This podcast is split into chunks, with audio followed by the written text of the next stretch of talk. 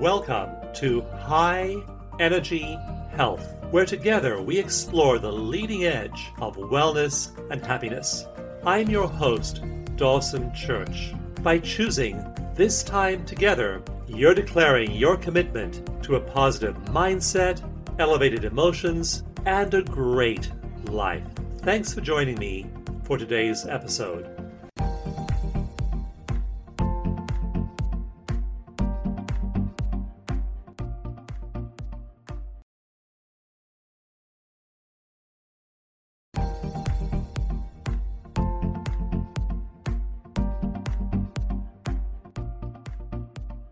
I am so delighted you are here today. Isn't it wonderful to make deliberate choices like this, to fill our minds, fill our consciousness with messages, with ideas, with concepts that are inspiring and uplifting and are really capable of shifting us into a better place. When you make that kind of a choice, it's a powerful affirmation that you matter, your awareness matters, and that your priorities are taking yourself to elevated states of consciousness. So I'm so glad you're here. And I always encourage you to listen with not just a sense of being inspired by our topics and our guests, but also take notes and apply these lessons in your life. Think about how I will turn this piece of wisdom into action in my life. So please listen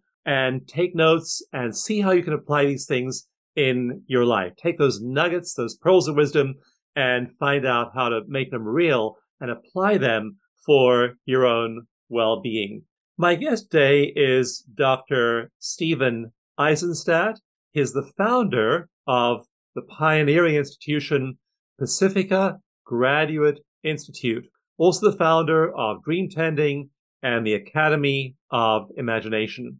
For more than 35 years, he has explored the power of dreams through depth psychology. He has collaborated with many leading lights like Joseph Campbell, Marion Woodman, Robert Johnson, and James Hillman. He conducts dream work and imagination seminars worldwide, and one of his books is called The Imagination Matrix How to Access the Greatest Power You Have for Creativity, Connection, and Purpose. Steve, it's wonderful to have you here. Thanks for being with us. Oh, you're so welcome. It's great to be here and to great to be with you all. So, just lead us into a a brief understanding of what brought you into this whole field of personal growth and then depth psychology. What you found were the motivating experiences in your life that took you in this direction. Okay. Well, we can go back in time, actually, where it all started, I guess. Why the not? Big Bang. yeah, let's go for the whole thing, yeah. Uh, because it's so applicable, actually, and it's so true. I invite, as you shared with your listeners and people that are watching, to just reflect. I'll share my story and think of the stories that really have followed you through your life that have been so influential. Who would have known at the time, right? You never know. You read the book backwards and you go, oh, whoa, that was a pivotal point. For me, it happened quite early. As a child, I was always very imaginal. I mean, I was very, you know, into playing in the backyard. I was watching little things that were little creatures that were scurrying all about and so on. We had a small little house in a suburban area right outside of Los Angeles.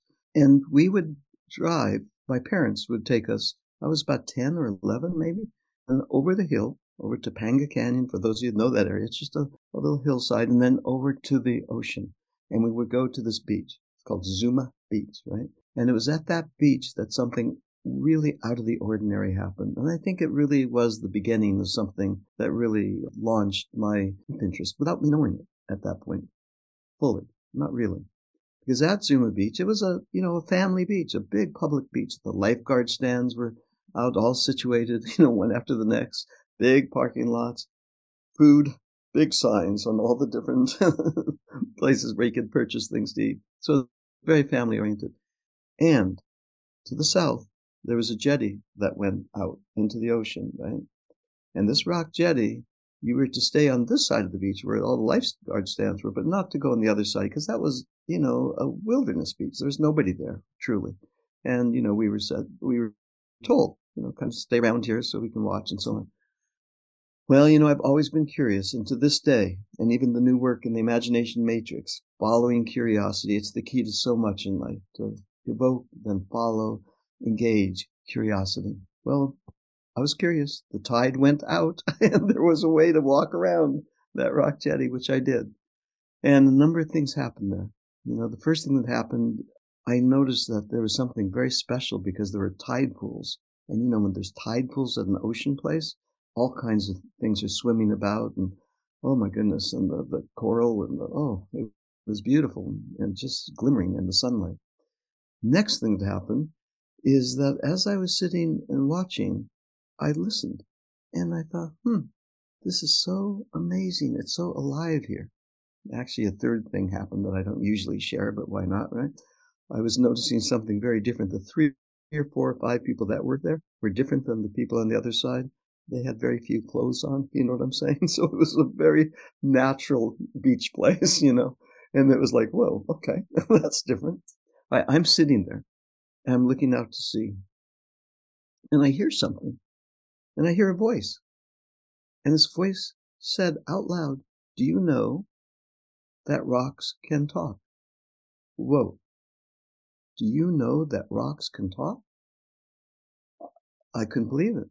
I mean, frankly, I always imagined that to be so. I did. I've always thought that rocks can talk and had conversations with trees and all kinds of things, but I did not know anybody else thought that, right? Um, and I looked around and there he was. And for me at that moment in time, it was as if God had appeared, which means there was a, a, a, a man, well, about 16 to 17 years old, but when you're 10, that's a God, you know, and a surfer and he said, and that's who spoke those words. Did you know that rocks could talk? And I must have sat on that rock for another 45 minutes to an hour, just enamored with the idea that I was now in an imaginal landscape, in a world where things were animated, illuminated in the sun, and with voice and possibility. And oh, and then what happened, of course, is I looked out and noticed the tide was coming in. oh, no, I mean that was a. So I had I scampered really. I got off that rock and scampered around the the reef, the jetty, and got to the other side with the lifeguard stands and this and that and the other. Found where my parents were and my brother and sister and of course my mom. First thing, where were you? I mean, we haven't seen you for a while. Okay, then what am I going to say? Oh well, I was in a place where rocks can talk and the gods offer special messages.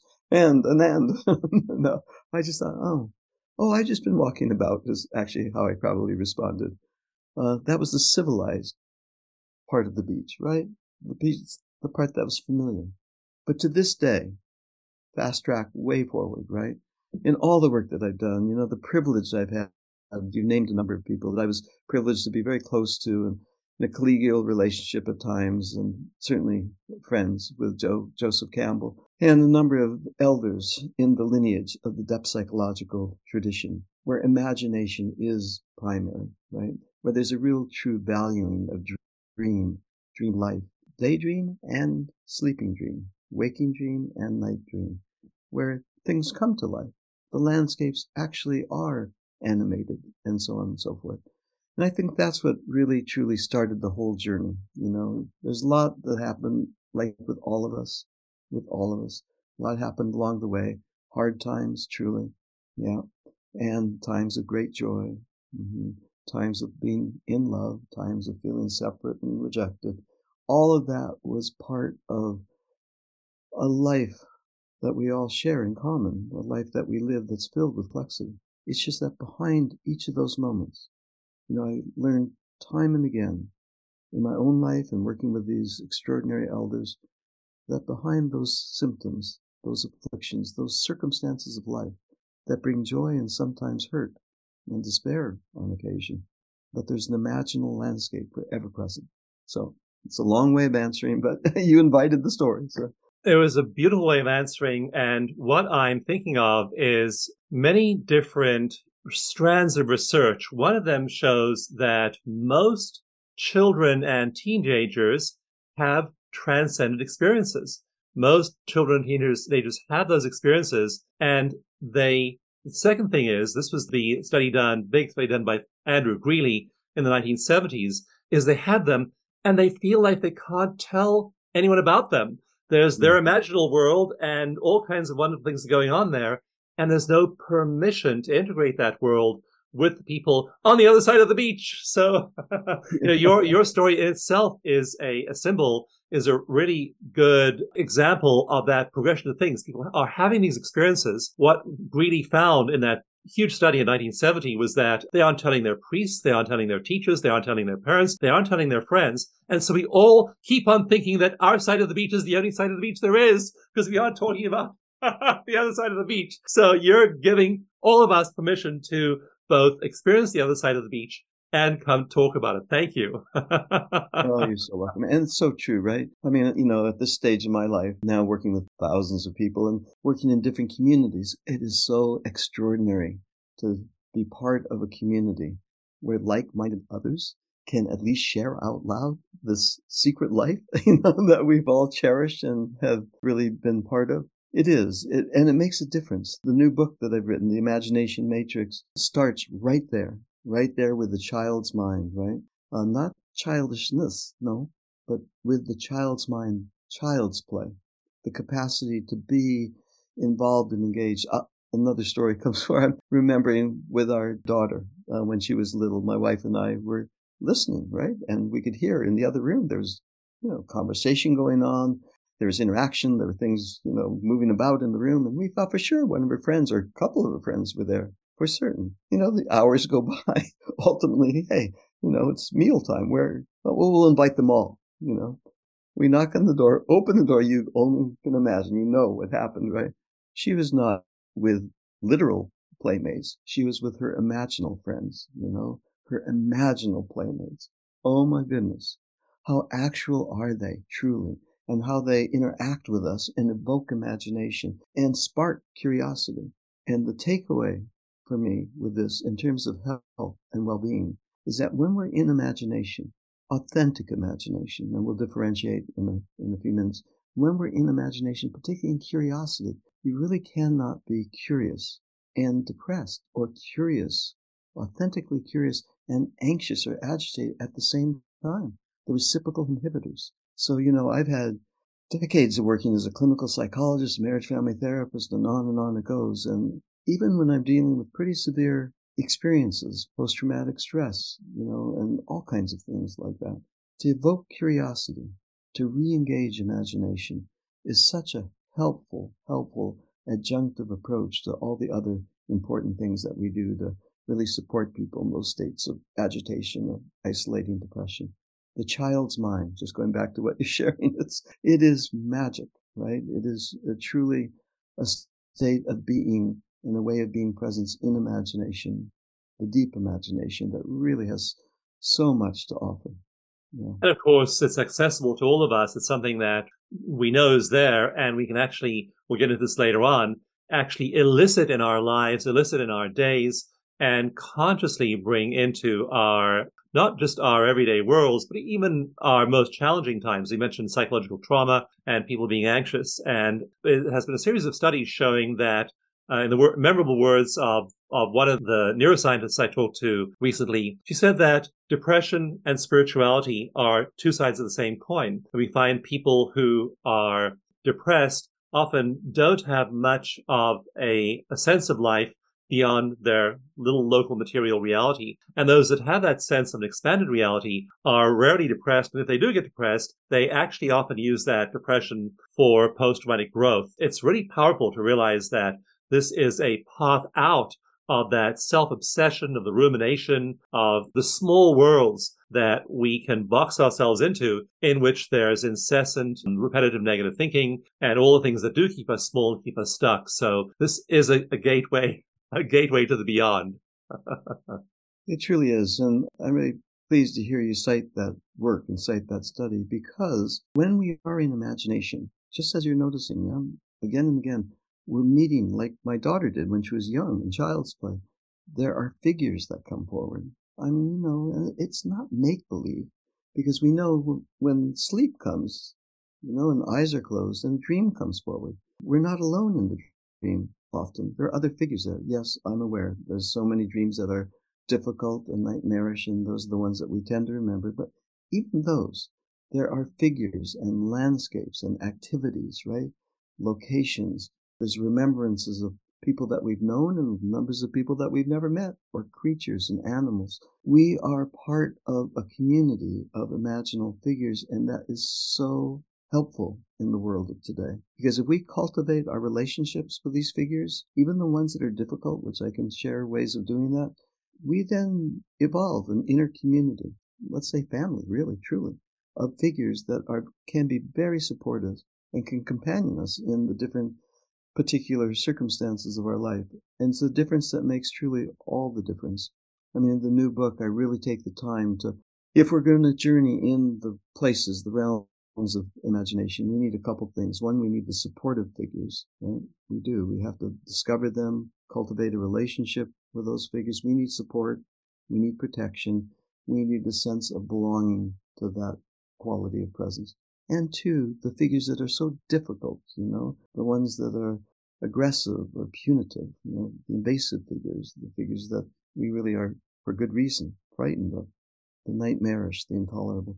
We need to figure out the ways to get out of feeling possessed or threatened by them into a different kind of relationship with them. And then what we discover, and by working with some skills, we can, what I name transmute, we can really work with those shadow images to first get them out of our system so that we're not controlled by or identified by or ah, gripped by their menacing presence. Get them from inside to outside. With the support and protection of our really, you know, important soul companions, those figures. Yeah. And, yeah. I'd love to hear a story about a person you work with that went through that journey of perhaps facing the shadow, facing difficult, threatening, or scary internal figures, and then was able to shift that and integrate that. Do you have a good example of a client you work with, a case you are aware of that, that where that was a, a transformative experience?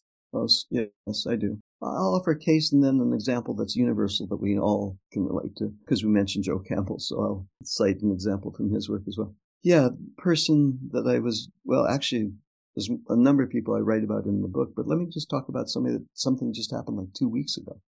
I was working with this young woman and she was very frightened, gripped, and it was an intrusive image, right? And she was in the upstairs and you know, she was in a bedroom. Already there's vulnerability and concern. And this intrusive figure was coming up the stair. Okay, that's scary. Of course, it can connect to early experiences that are tremendously traumatic and horrible. And two, it can relate to the circumstances of the day when you're in a school situation and there's a bully of some sort that is forever, you know, aggressive.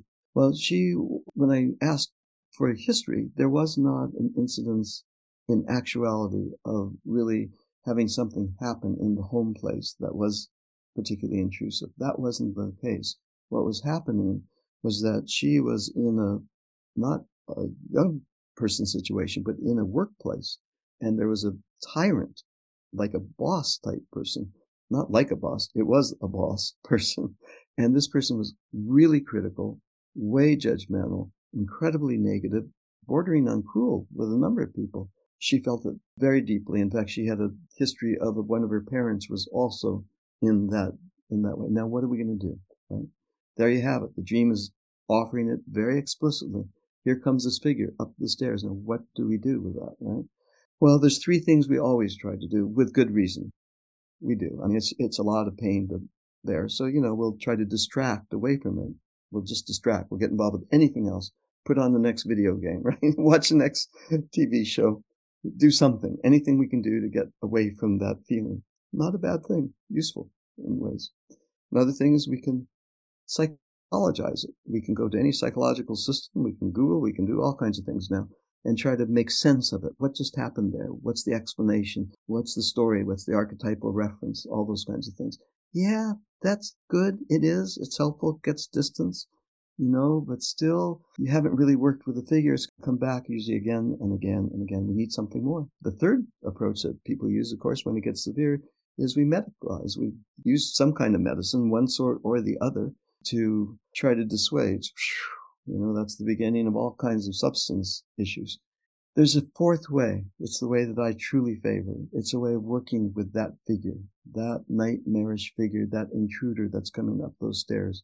And she did. I invited her first to get her support companions together. You know, who really has your back? Who can you depend on? You know, in addition to the community that you're in now, because she was in a, a dream tending community, in addition to those folks, who else has been a lifelong friend? And she named one or two, and then she named her most, I think, probably dearest beloved companion, which was her pet, her dog who she just loved. And this dog was so loyal with those eyes, and they just, oh, okay. So now they're present in the room. They need to be present. That kind of support, that kind of beloved, that kind of protection. I was there too. And so it was very helpful. Now we invite this intruder. Who is here now? You're, listen to the questions. Who's visiting now? Mm-hmm. Versus so quickly to what does this mean? That's a different question. Who's visiting now? What's happening here? Instead of, hey, what does this have to do with me, me, me? Okay? What's happening here? So we get a sense of who's visiting, what's happening, and we move from identification, it's got me, I'm possessed, I'm caught by this, I'm in the grip, oh my God, I gotta do something, it's horrible, right? We go from there to relationship. So what I did and what I forever do, and I'm going to encourage people that are listening that are having those kinds of experiences, you first get your support, come back home, bring the figure, put it outside of yourself, doodle it, draw it, do something physical, right? Work in clay or just a quick doodle. I'm not a, I can't paint with anything, but I can sketch just a quick doodle just to get it from here to there, all right? So that it's out in front. Now that could be threatening. And then you go back to what children do. what children do when those kinds of scary images come up, just like we talked about. They get fascinated. What that means is that figure's out there. It's still scary. It's intimidating. You know, it has all kinds of skills that it's going to use to kind of get us. But if we look at it with particularity, in other words, we really look at it very carefully, you know, we have a little distance now. We have some support and we start to look at it, it's just not a big, horrible, monstrous figure filled with threat. It starts to take on a particular form. To the extent that we get increasingly particular, the threat begins to depotentiate. In other words, it lessens. Then it becomes possible to do this next step, which is so important. You can then have the conversation. Hey, you know, and I always start with people. First part of it, hey, who are you? But number one, you know, it's really not okay that you are so threatening and you are so interested in some kind of attack. It's not okay. I want you to know that I know that you know that I know that I'm here now. I have my support. And hey, stop. You know, we need that stop, that distance. Mm. Then we get even more particular, and I'll just end with this. And then you can really listen. Let the figure have a voice. What is the figure wanting to say from the inside out? Literally, I know this is hard to believe, but eight times out of ten, seven times out of ten, when we hear the story that comes from the inside out of that figure, it's very revelatory. Something quite different happens, right? It's not just this amorphous fear thing, but something other begins to emerge. And why that's Absolutely. it's that listening and that giving it its space listening to it giving it a mm-hmm. chance to again you're coming into some sort of relationship with it and just that by itself is transformative and you're right there the, these things are rarely what we think they are when we step back and have that kind of, of initial relationship with it, often there's a transformation right there. We're going to go to a break right now, but please stay tuned. We'll be right back after a break.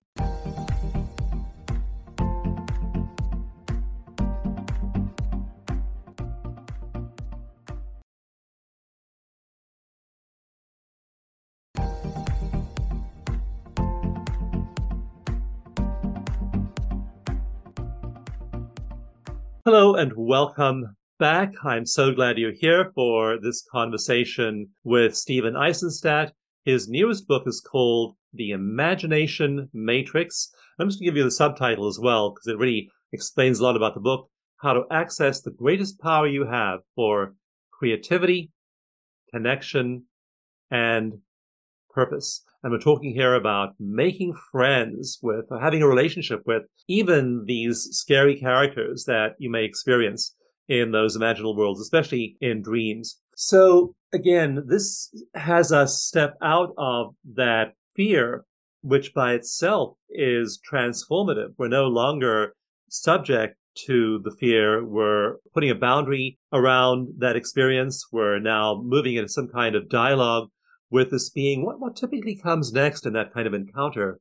Yeah, what comes next for me and for the people that I work with is that now we're engaged and we're beginning, beginning to develop relationship with a number of figures, the figures that are pleasant, supportive, and the figures that are difficult and challenging, right? There's something foundational that changes in our life, the quality of our life, truly, emotionally, psychologically, and yes, even physiologically.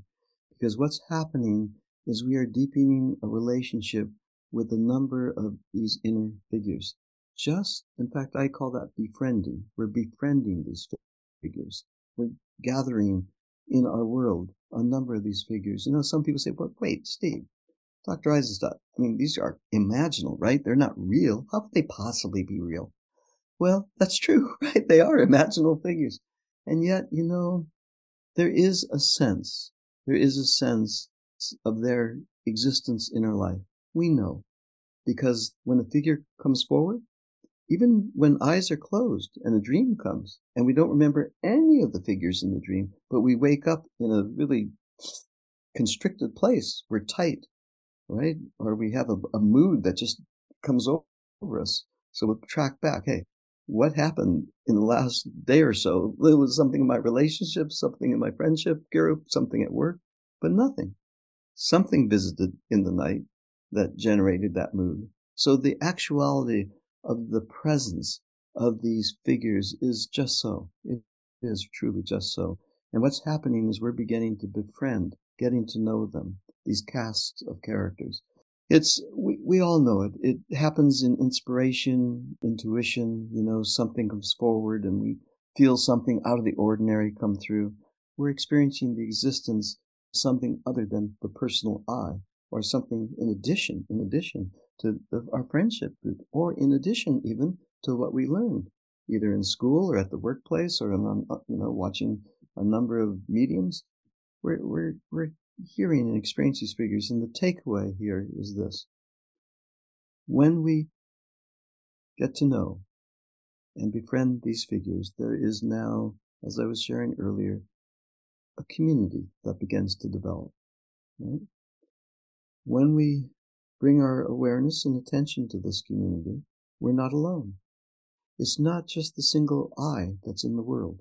I mean, at this point in my life, you know, I'm literally three days I'll be flying, believe it or not, to China, and where I'm going to do a huge keynote speech. There'll be thousands of people there, right?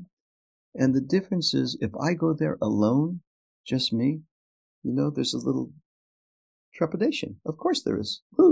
Or if I'm speaking, which I do at the United Nations, and I'm there at the podium alone to the, you know, a world audience. If I go on the other hand, and I know that it's just not me, but that there's a we, you know, yes, my dear friends, family support, peer support, yes, but in addition, support from the inside out with these figures. People have called them muses. People have called them guardian angels. I mean, every tradition every culture has many, many names. But those, that's what we're developing. We're befriending relationships with these inner companions. And they support us. I'll just, and this, this idea, they support us and there's a kind of coming home. We're coming home. There's a sense of belonging. It's a homecoming of sort. And when we touch into that quality of belonging, that sense of home place, deep home, then truly we are mm-hmm, we are journeying into our authentic purpose in life. that we don't sometimes know because we've been so conditioned and so habituated into other people's expectations or the industry, one or the other industry's expectations of who we should be and how we should be.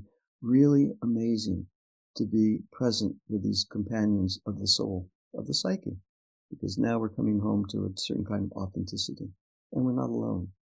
Yeah, we're not alone. And we also have met our fears and just meeting your fears and um, looking them in the eye is, is so powerful because you then realize that I have faced my fears and here I am. I still exist. They didn't obliterate me. So that fear of being overwhelmed by them is I am greater than them. I'm them.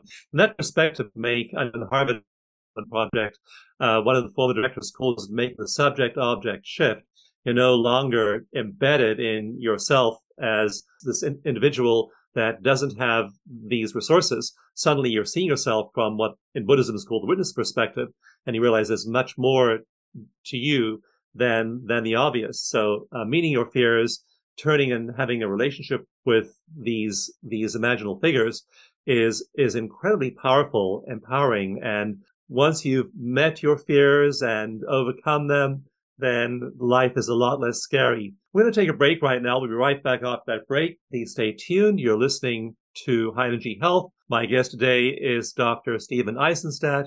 His newest book is called The Imagination Matrix. We'll be right back after a break.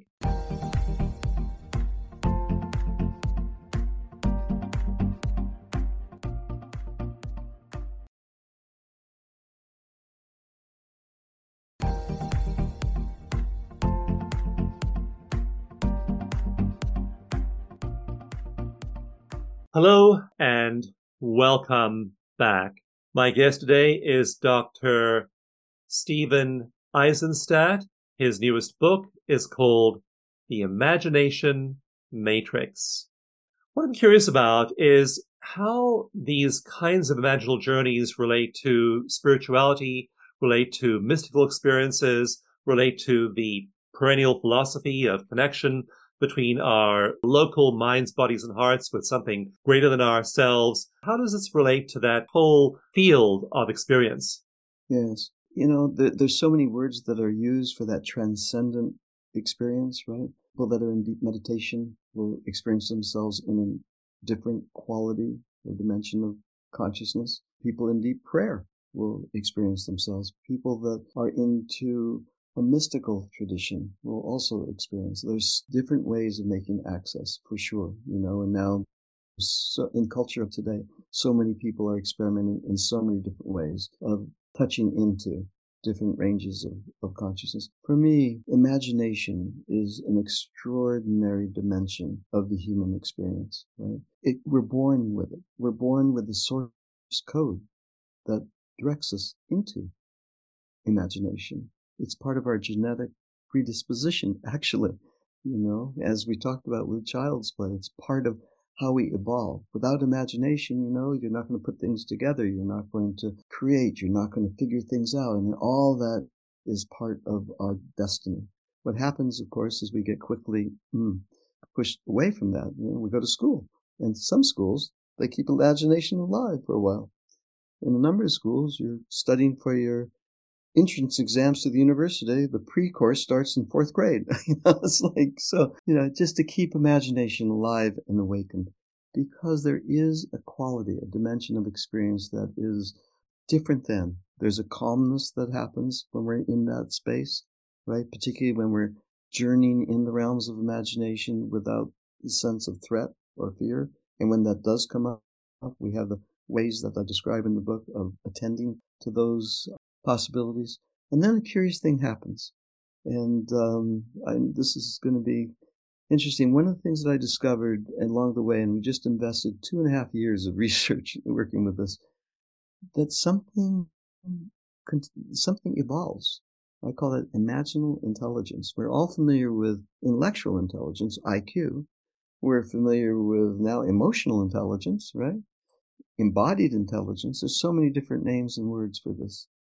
And yet there is a state of being, and we can measure it now. It's, it's really off the shelf, frankly. And alpha, that brainwave state, mm, gives way There's a crossover that happens and we go into theta. And theta then opens up a different way of being in our bodies, emotionally, physiologically, so on, right?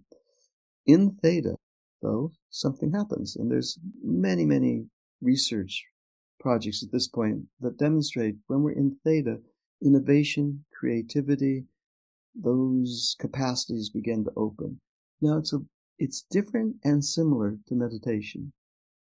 In with meditation, which I am part of, and dear friends are very much part of, you know, we quiet the mind. We really take the time to figure out ways, either accompanied by music or different mantra or however, and we quiet ourselves. Hey, nothing wrong with that in a world that's so hectic and, you know, speedy. From a busy mind to a quiet mind, not bad.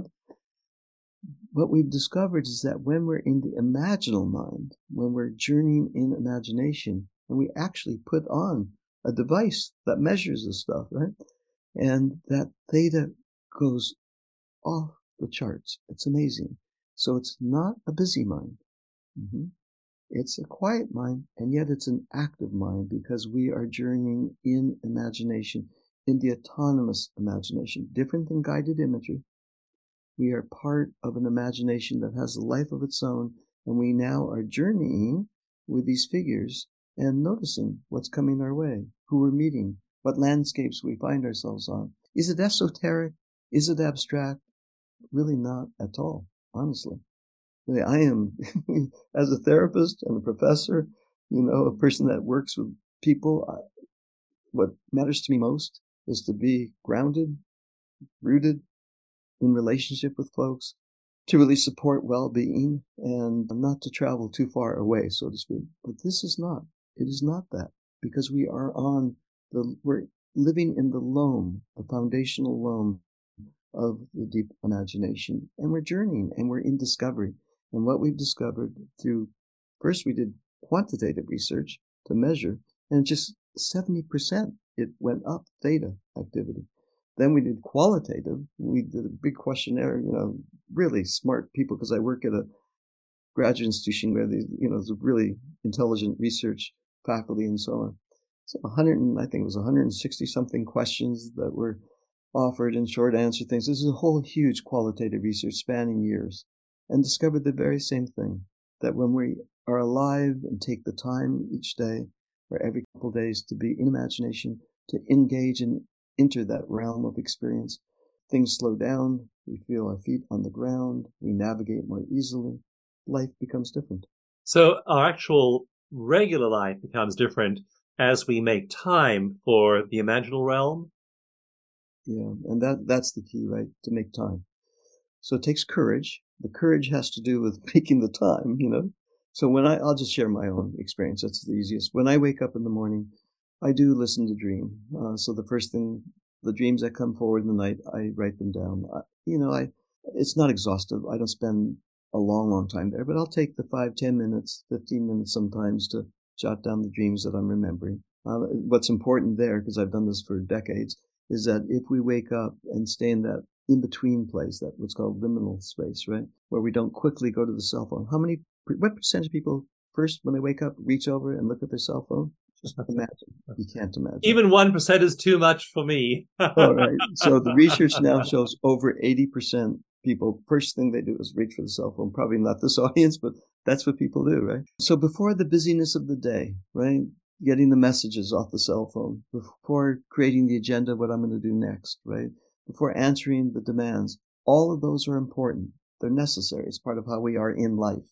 Before that, though, in liminal space, waiting for the dreams to arrive and jotting those down, I do that. The next thing that I do is I then take the time and just have a moment of remembrance. I do. I want to remember the people that have meant a lot to me in my life. And I want to remember elders and ancestors. I do. And I want to remember what's difficult in life at the moment. I don't want to avoid the pain points, right? What's difficult in life. And I want to really go through a process that I call transmutation. I want to hear those pain points and then see what's on the other side that's generative. So I'll take some time to do that. Then the next part is what created that amazing boom increase in imaginal intelligence, right? Just off darts, theta activity increased. After I do those things, for me, it goes like this. And everybody has their own version, for sure, for certain. Everybody, when I do all the workshops that I do, and we're just doing some that are coming up in this new year, everybody evolves their own experience, their own expression. For me, it goes like this. The call goes out, the gathering happens, the journey begins. So there's a portal. You know, we've discovered the place that the journey begins. Know, this doesn't happen immediately, but just it doesn't take long. Where is that place? Remember I talked about Zuma Beach back at the very beginning of our conversation? Everybody has that portal. That portal is a place that when we go, it's a tree in the park or in the backyard, right? It's a room or a place in the house or the apartment that feels special. The portal that leads to the other world, right? When I'm sitting there, I feel relaxed and something different happens. My curiosity opens, imagination extends and expands that place. Call goes out. The gathering, gathering of who? These figures that we're developing relationship with. I call them the soul companions. Those folks, they come forward. Mm-hmm. And then the journey happens. And it is not like an hour necessarily.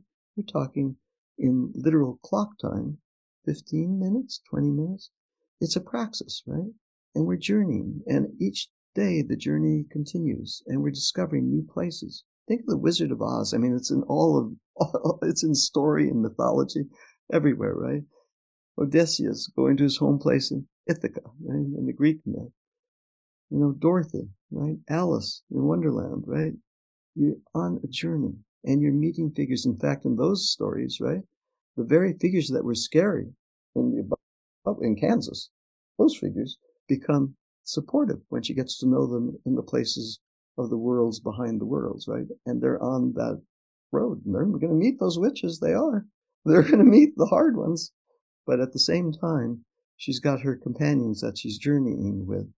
And when you're in that journey, you're going to discover new things. And of course, as that story goes, the wizard isn't who she, he, they think it is, right? What they discover is something much more deeply felt still. You know? And notice in the other story, you follow always usually an animal. So for me, there's always a creature that is present when the call goes out, and the gathering happens. If it's not Toto, right? It's the white rabbit. in every tradition, there's a, an animal figure that has that animal instinctive sensibility. And I cite four or five other stories that you follow yeah. in your journey. Mm-hmm. So, as you've been listening here, what is your totem and what is your portal? I want you to take that in your journal now. What is your totem and what is your portal? You probably know what it is, and I want you to just record that now. We're going to a break right now. We'll be right back. Please stay tuned. I'm Dawson Church. You're listening to High Energy Health. We'll be right back after a break.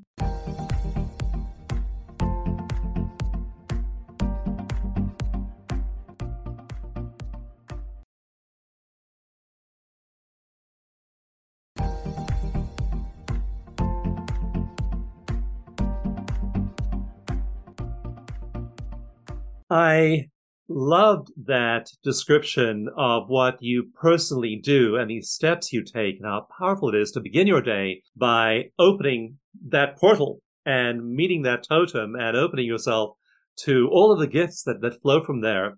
And I'd love to know what each of us can do each day to figuratively walk around the pier to the other side and open that door for ourselves. I know so many people just live in a box. They live in the, the set of assumptions, this worldview that keeps them so limited and really keeps them from their potential. It may seem as though it's adaptive and they're, they're keeping their fears at bay, but often it's really just keeping all of these blessings they might otherwise experience at bay.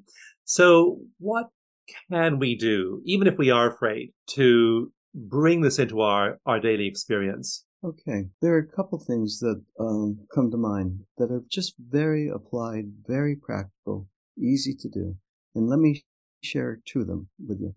The first is a simple exercise called soft eyes, focused eyes. Okay? Not difficult, but it's a game changer. So, I'd invite people that are listening or watching You know, take these two fingers. Mm-hmm. This way, focused eyes.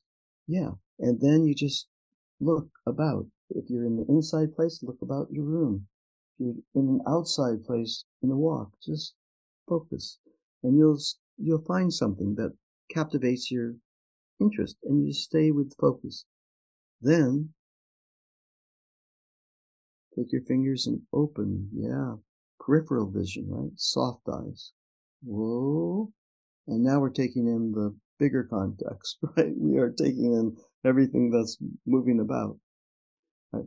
Imagine for a moment taking 15 minutes, just that, and going from focused to soft, and then back to focused, and then notice what begins to awaken, truly, right?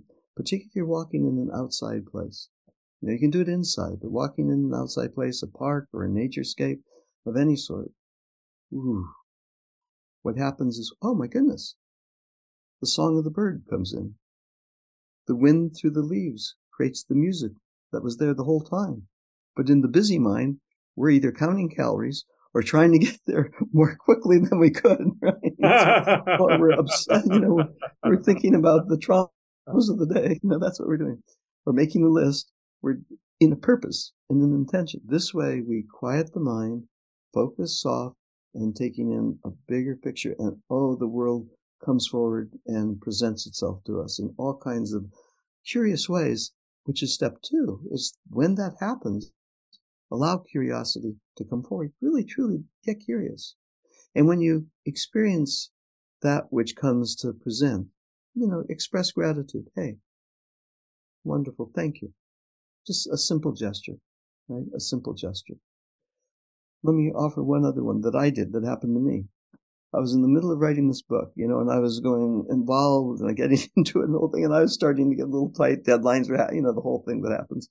I thought, you know what, I'm I'm going to do something different. So I decided to take a drive from my house down to in Santa Barbara State Street. How hard is that? I've only done it a thousand times, if not more. I mean, I know the way, believe me. Um, and that's, you know, a number of my offices and the whole thing is there. This time I thought, you know what? I'm not going to do that. I'm just going to follow curiosity. We've all done it in our lives at times. But I just took, as they say, the road less traveled, right? so when I got down to the block, and this is a true story, I didn't take the left that I always take. It's habituated. The car even goes that way without me even, you know. I just took it the other direction. And then I started meandering through neighborhoods. Okay, it took another 30 minutes to get there. But oh my goodness, you know, what opened up was extraordinary. Truly, so, it was. Open yourself to the extraordinary. There's a world out there through your imagination you can't otherwise access. Thank you so much for these beautiful insights and simple but effective exercises. We'll go out and do them. And thank you, everyone, for committing to your own well being by being here. See you in the next episode, and thanks ever so much again.